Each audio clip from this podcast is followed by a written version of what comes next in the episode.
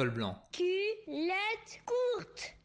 De petit garçon prodige à mathématicien renommé, lauréat de la médaille Fields, Cédric Villani se révèle être un lecteur acharné, passionné. Entre l'enfant et l'homme qu'il est devenu, on découvre le plaisir de la démonstration physique et un émerveillement quotidien qui le pousse à s'engager pour repenser le monde qui nous entoure. Col blanc, culotte courte, ça commence maintenant. Et tu disais quoi, petit ? Quand je serai grand, je serai... Je disais rien. Je disais, je savais vraiment pas. Euh... Des fois, on me demandait à l'école de remplir les petites fiches. C'est quoi le métier que, que tu vas faire plus tard ? Je me souviens d'une fois où j'ai répondu, euh, je devais être à, à l'école primaire, je veux être euh, euh, professeur, et j'avais rajouté parce que papa et maman sont professeurs agrégés. Euh, et, et, et quand j'avais raconté ça, ma mère horrifiée m'avait dit qu'il fallait euh, vite que j'aille euh, m'excuser auprès du maître, euh, dire que j'avais pas voulu dire ça. Elle avait peur que ça fasse mépris de classe ou je ne sais quoi, que le... le Que, que ça, ça témoignait d'une attitude méprisante envers le, le, le professeur des écoles. Un peu plus tard au collège, quand on m'a reposé la même question, j'ai dû mettre euh, ingénieur. En vrai, j'avais aucune idée de ce que c'était, les métiers scientifiques. Le prof m'a dit « Mais toi, peut-être, tu feras de la, des sciences fondamentales ?» Peut-être, je ne sais pas, j'en savais rien. Si on m'avait demandé quel était le sujet, en revanche, euh, le sujet qui me faisait le plus rêver... Il n'y a pas de doute, depuis ma plus tendre enfance, c'est le, l'évolution des espèces, la biologie évolutive, les ouvrages de dinosaures et de mammifères préhistoriques ont bercé mon enfance. Encore aujourd'hui, c'est, ce sont les, les, les ouvrages que je lis avec le, peut-être le, le, le plus de bonheur euh, plein et entier. Tu jouais à quoi à la récré ? Oh là là D'abord, euh, souvent, toute une affaire, hein. Tout d'abord, j'étais tout timide et, et euh, je ne recherchais pas le, le, le contact. Pas de bagarre, pas de grand jeu et tout. Mais il y a eu une époque où, euh, spontanément, j'allais euh, jouer avec les filles euh, à la récré, euh, à la balle, euh, ou à l'élastique, ou à qui c'est quoi. Mais euh, je n'étais pas un turbulent. Tu travaillais bien à l'école ? Oh là là, tellement bien. Trop bien. Trop bien. Il faut s'imaginer... Comment c'était pour mes petits camarades ? Il y en a, j'en ai revu qui me l'ont dit euh, un jour. Euh, Cédric, on ne le voyait jamais parce qu'il était tout le temps malade. De temps en temps, il arrivait, il était premier. Puis il repartait parce qu'il était à nouveau malade. Euh, d'abord, mes parents me couvaient. Oh là là ! Toujours euh, craignant que j'ai de la fièvre. Euh, puis comme j'étais asthmatique, euh, dès que j'avais des crises d'asthme, euh, on me mettait euh, à l'écart. Une partie de mon enfance, c'était le combo d'enfer. Hein. Euh, euh, comment t'appelles ça euh, Euh, angine et bronchite asthmatiforme dans un sens ou dans l'autre. Et donc, euh, et donc le petit gamin euh, tranquille, tranquille, tranquille, très sage, très sage, qui lit sans arrêt, très étonné de découvrir en, euh, à l'école primaire que mes petits camarades ne, connaissent, ne savent pas réciter l'ordre des planètes euh, de, de, du système solaire, que j'ai dû connaître avant, avant d'être sûr de l'ordre des saisons. C'était le, ça vous donne l'idée des priorités, des... de petits gamins avec une culture extrêmement livresque. Tu avais un surnom à l'époque ? Pas que je sache. Alors, à une époque, on se moquait de moi pour ma, euh, du fait de ma diction, ma façon de faire des... Euh, oui, c'était comme ça quand, euh, que certains des, que certains des, des, des petits euh, copains euh, euh, un peu moqueurs euh, me taquinaient. C'est arrivé que ça soit un peu plus méchant que ça, mais euh, globalement, euh, guerre de surnoms et... Et plutôt euh, une sorte de... Tu sais, j'étais vraiment le petit gamin euh, dans un coin de la classe qui euh, cherche à répondre tout juste et, et surtout est terrorisé à l'idée qu'on puisse lui poser une question. Les professeurs ne connaissaient pas le son de ma voix. Et euh, c'était, c'était la façon, le, le hagnant, quoi, dans les... sauf que je n'avais pas de lunettes dans le, dans le, dans le petit Nicolas. Sauf que je n'avais pas de lunettes et qu'on me, et qu'on me tapait pas. Mais euh, c'est comme ça. Je me souviens de cette fois où, au collège, où j'étais invité à l'anniversaire d'une fille de la classe, comme on était beaucoup. Et puis, euh, euh, ça se mettait à jouer, à danser et tout. Et moi, je suis allé euh, dans un coin, euh, dans, la, dans une chambre à coucher, euh, et j'ai cherché des livres. Et je suis tombé sur un livre de dinosaures. Euh, j'ai commencé à ouvrir le livre, à le feuilleter, tout ça. Et la fille qui invitait trouvait ça complètement normal. « Oui, Cédric, toi, on sait que c'est ça, c'est ça ton truc. » Quel était ton livre préféré ? Alors, ça dépend de quel âge. Bon, à... je vais en donner quelques-uns qui me viennent en tête. D'abord, j'ai grandi dans les livres. Il y avait des livres partout, partout. Mes parents étaient profs de lettres. Il y avait des livres du, du haut en bas, dans tous les étages, dans tous les recoins. Beaucoup de livres de science-fiction, mais ça, je les ai lus quand j'étais adolescent. Beaucoup de romans, beaucoup de littérature française classique. Allez, un livre qu'on m'a, dont je me souviens presque par cœur et qu'on m'a offert quand j'avais sept ans, c'était Les Contes du Chat Perché de Marcel Aimé. Oh là, je les ai lus, lus, relus. Il y avait un livre de mathématiques que mon père avait ramené des puces, un beau grand livre, je ne l'ai jamais retrouvé, qui parlait de, de l'histoire mathématique. Il y avait les solides pythagoriciens, il y avait les aventures du jeune Karl Friedrich Gauss et de comment à trois ans il corrigeait les erreurs de calcul de son père. Il y avait euh, tout un truc sur les machines à calculer. Il y avait un chapitre sur les, l'électricité et les nombres complexes que j'avais beau lire et relire, que j'étais incapable de comprendre. Euh, ça, c'est un livre qui m'a beaucoup marqué. Il y avait, euh, je parlais des les, les ouvrages de, d'animaux préhistoriques dont je peux encore euh, voir les couvertures devant moi. Il y a eu l'époque où j'étais un euh, lecteur acharné de... Il y a eu l'époque où j'étais un lecteur des, des séries pour enfants, des, de Fantomètre. Oh, grand, grand, grand amour de jeunesse. Il y a eu l'époque où je lisais euh, et relisais Les Trois Jeunes Détectives, prétendument écrit par Alfred Hitchcock, en fait, euh, il se contentait de signer. Hein. Il y a eu l'époque où je lisais euh, ah, les Sherlock Holmes, les Arsène Lupin, j'ai tous lu. Après, quelques autres, euh, des Jules Verne, euh, un peu la panoplie classique du petit gamin euh, qui est aventurier dans les livres. Peut-être les Fantomètres étaient un peu plus, un peu plus originaux par rapport à ça. Ah, et puis, pardon Euh, tellement, tellement de bandes dessinées, et des, des Mickey, des Picsou, tant et plus, des Donald, ah, des montagnes et des montagnes. Avais-tu une héroïne ou un héros qui te faisait rêver ? Le grand héros, le grand héros au plus haut du sommet de mon enfance, c'était Goldorak. C'était le, le, le, le, je devais avoir six ans quand Goldorak passait. Le moment où ça venait, c'était le moment de, de la semaine attendu entre tous, celui qui... qui me rendait euh, vraiment, euh, vraiment hyper concentré, hyper actif et tout, que je regardais avec, euh, euh, une, euh, avec passion. Et ensuite, euh, pendant des heures, dans le jardin, je, je me refaisais, je marchais dans le jardin en me refaisant pour moi-même les, les, les épisodes de Goldorak ou en m'inventant de nouveaux épisodes. Je marchais sur les graviers ou sur les petites pierres qui étaient alignées en bordure, un peu en équilibre. Et en même temps, je, je mimais les bruits. Je... Il y avait des explosions, il y avait des grandes attaques et tout.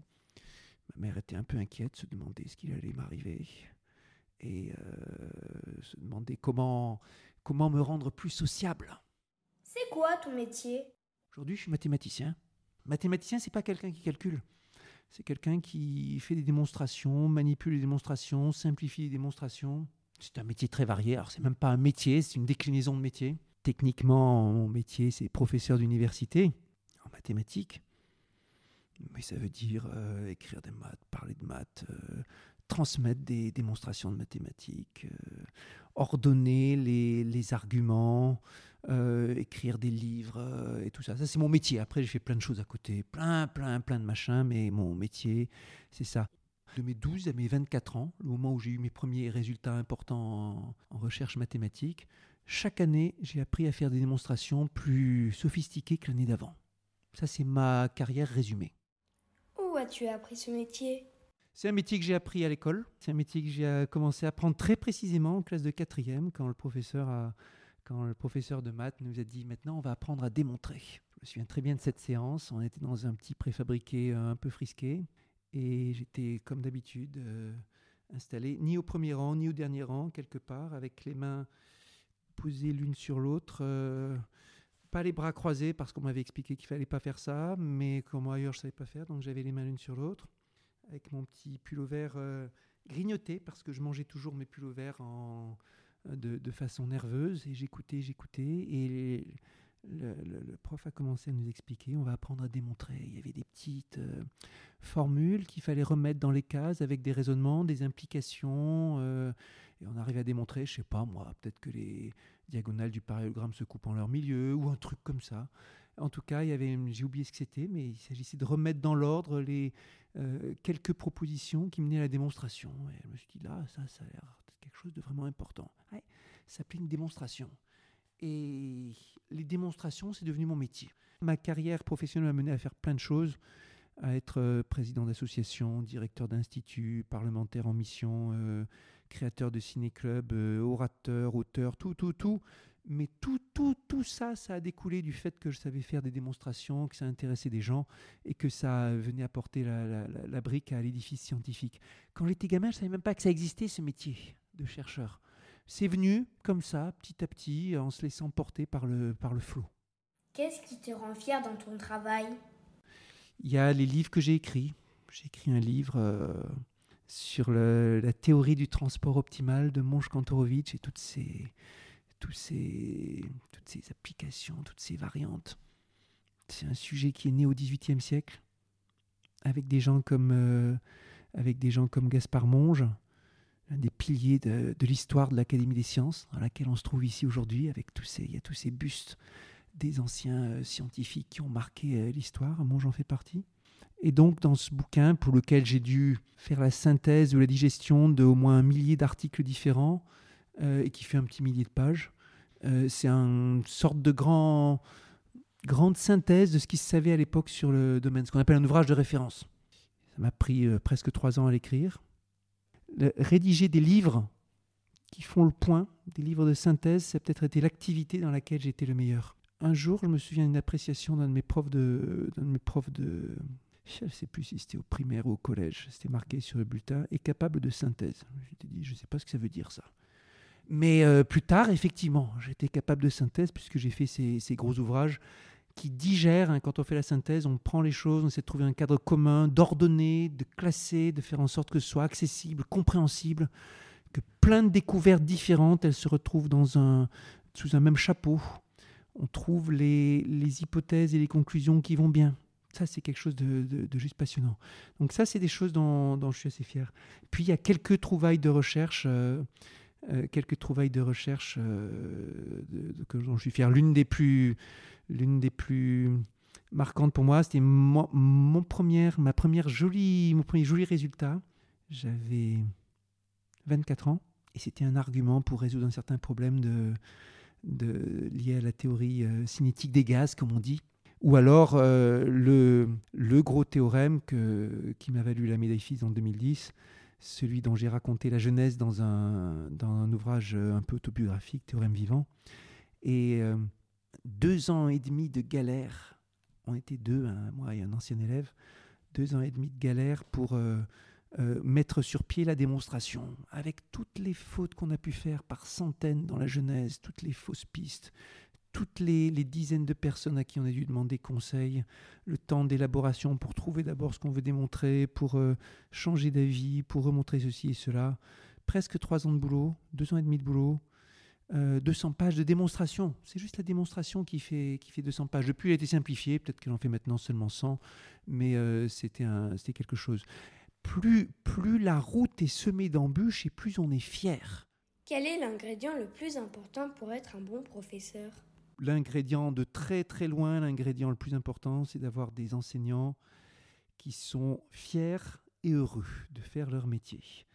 Et donc, des enseignants qu'on chouchoute, des enseignants qui en donnent les clés, des enseignants qui en donnent la formation, des enseignants qu'on rend à l'aise en mathématiques, des, en- des équipes pédagogiques avec des, des, des, des enseignants qui euh, sont plus spécialisés que d'autres en mathématiques et qui peuvent aider à mettre en place les projets au sein de l'équipe pédagogique. Tout le reste, c'est secondaire. On peut parler des méthodes, on peut parler des horaires, on peut parler de tout ce qu'on veut. Le truc qui compte vraiment, c'est d'avoir des enseignants euh, motivés, fiers et heureux. Les garçons en maths et les filles en lettres, ça commence dès l'école ? Les préjugés qui disent que les garçons vont en maths et les filles en lettres est tellement fort. Et ce sont des préjugés qui s'aggravent en plus avec le temps. Hein. C'est encore plus fort maintenant que ça n'était quand j'étais gamin. Euh, qu'on ne peut pas juste...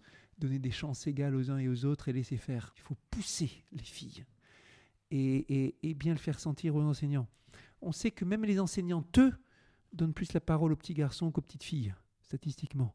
On sait que même les enseignantes, eux, sont convaincus euh, inconsciemment que leurs petits garçons deviendront euh, ingénieurs ou footballeurs et leurs petites filles deviendront... Euh, Euh, euh, je ne sais pas, euh, secrétaire, euh, vétérinaire ou euh, harpiste ou d'autres métiers qui sont euh, euh, réservés aux filles dans, dans, dans, dans l'inconscient collectif. C'est quelque chose d'extrêmement puissant et dangereux. Donc, pour lutter contre ça, il faut vraiment le faire activement. Soit dit en passant, la réforme du lycée ne nous a pas aidés, en particulier le fait qu'il n'y a que deux Euh, spécialité à choisir en terminale E trois. Quand on laisse ça comme ça, on peut être sûr que plein de filles, en fait c'est ce qui s'est passé, qu'on a observé, plein de filles qui abandonnent mathématiques en terminale en se disant de toute façon euh, mathématiques c'est, c'est pas pour moi. Donc euh, il faut, il faut, il faut pousser. Pour toi, c'est quoi l'écologie politique ? Quand on regarde les, les fondatrices justement, plutôt que les fondateurs de l'écologie politique, on se rend compte qu'il y a beaucoup plus de femmes que d'hommes. Les grands noms, c'est Rachel Carson pour euh, la lutte euh, contre les pesticides et la lutte pour la préservation du vivant. Ruth Harrison, c'est la lutte pour les animaux d'élevage, un sujet dans lequel j'ai été extrêmement investi, la condition des animaux d'élevage. On va citer, euh, euh, comment s'appelait-elle ? Donnella Meadows. Ah, on parle souvent du rapport Meadows, le rapport du Club de Rome qui, en dix-neuf cent soixante-douze, à l'aide de modélisation mathématique, alerte sur le fait que La, la, la trajectoire de l'usage de la terre et des ressources n'est pas soutenable et que nous allons dans le mur avec un effondrement qui peut advenir quelque part euh, au cours du vingt et unième siècle.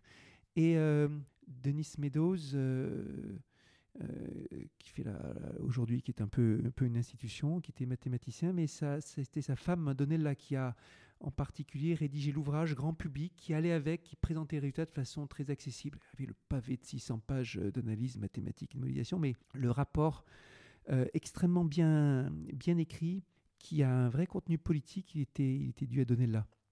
Et puis je vais ajouter à ces trois-là, plus récents, Naomi Oreskes, euh, qui avec euh, Eric Conway, a dans un ouvrage majeur, absolument majeur, Euh, analyser en très grand détail. Tous ces ouvrages sont extrêmement rigoureux et très construits, en très grand détail, toutes les manœuvres de l'industrie et de, de, du monde économique pour empêcher la réglementation ou empêcher les changements, que ce soit pour empêcher de, de, de bannir les cigarettes ou pour empêcher de bannir les, ou tenter de, d'empêcher de bannir les, les chlorofluorocarbones ou tenter de...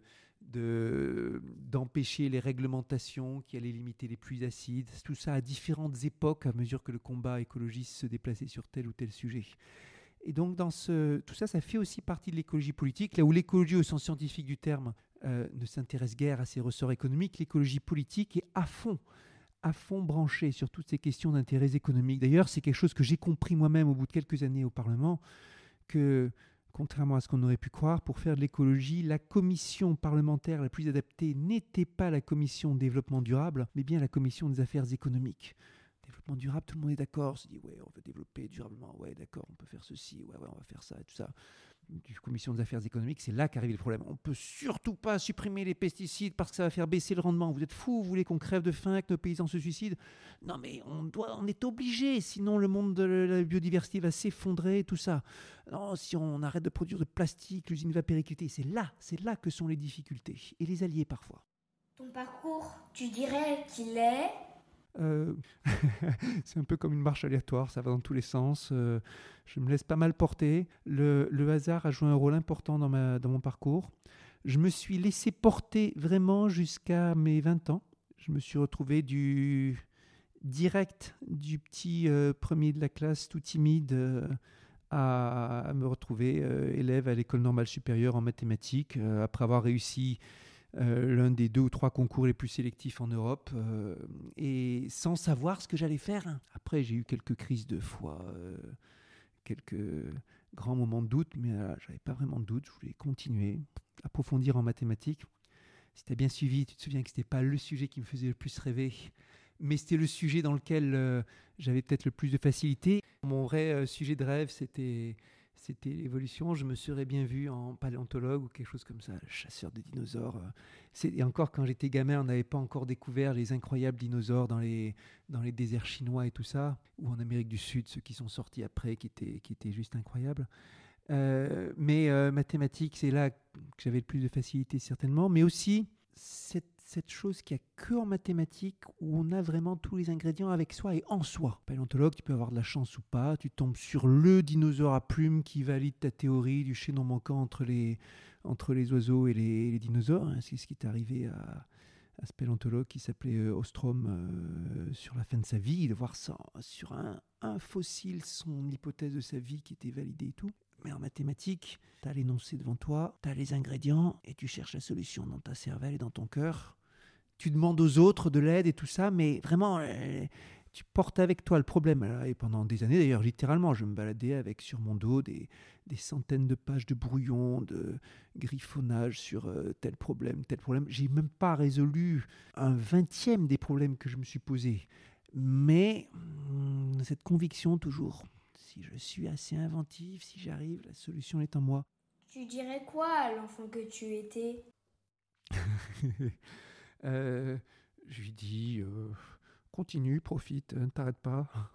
Profite bien parce que c'est long, c'est compliqué, tu n'as aucune idée, tu n'as aucune idée de ce qui t'attend. La seule arme des enfants contre le monde, c'est l'imaginaire. Col blanc, culotte courte, revient très vite. Un podcast en derby.